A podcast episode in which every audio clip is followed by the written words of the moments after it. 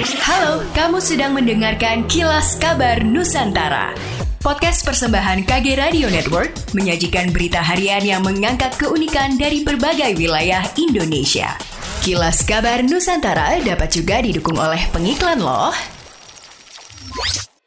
Pemerintah Kota Makassar mengantisipasi kenaikan inflasi menjelang Hari Raya Natal dan Tahun Baru 2023 dengan menggelar operasi pasar di sejumlah wilayah. Hal ini sebagai upaya stabilisasi harga kebutuhan pokok.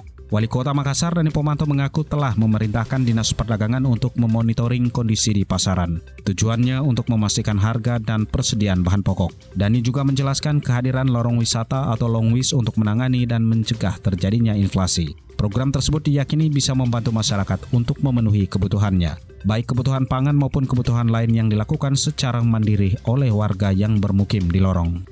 Harga sejumlah bahan pokok di Makassar terpantau mengalami kenaikan, seperti yang dikutip dari data Dinas Perdagangan Makassar.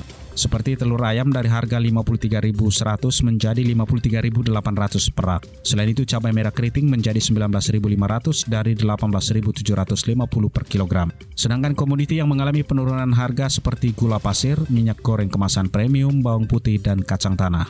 Pemerintah Provinsi Sulawesi Utara memastikan kehadiran grup band Secret Number dalam acara North Sulawesi Music Vaganza pada 17 Desember 2022 mendatang. Girl band Secret Number bakal menghibur masyarakat Sulut di kawasan Megamas, Kota Manado di area Pohon Kasih. Sekretaris Daerah Provinsi Sulut Steve Keppel mengatakan kehadiran Secret Number di Manado merupakan inisiasi dari Gubernur Sulut Oli Dondo Kambe untuk memberikan hiburan berkelas internasional nasional bagi masyarakat daerah ini. Kehadiran Secret Number diprediksi mampu mengumpulkan masa penonton dalam jumlah yang besar. Panitia memproyeksikan sebanyak 70 ribu orang akan menyaksikan penampilan girl band K-pop yang beranggotakan tujuh personil. Melalui kehadiran girl band tersebut, pemerintah berharap sektor pariwisata di Sulawesi Utara kembali bangkit di tengah membaiknya kondisi pandemi yang telah melanda selama lebih dari dua tahun.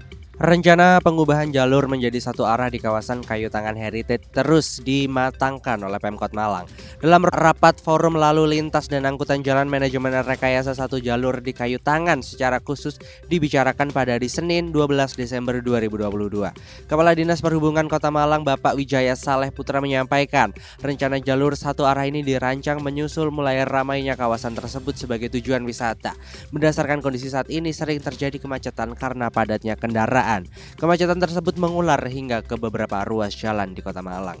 Berdasarkan data yang disampaikan dalam forum tersebut, sejumlah permasalahan lalu lintas yang teridentifikasi di antaranya kemacetan di simpang PLN dari arah Salaran, Jalan Jenderal Basuki Rahmat. Jarak antara simpang Raja Bali dengan PLN dinilai terlalu dekat sehingga terkadang menyebabkan antrian panjang.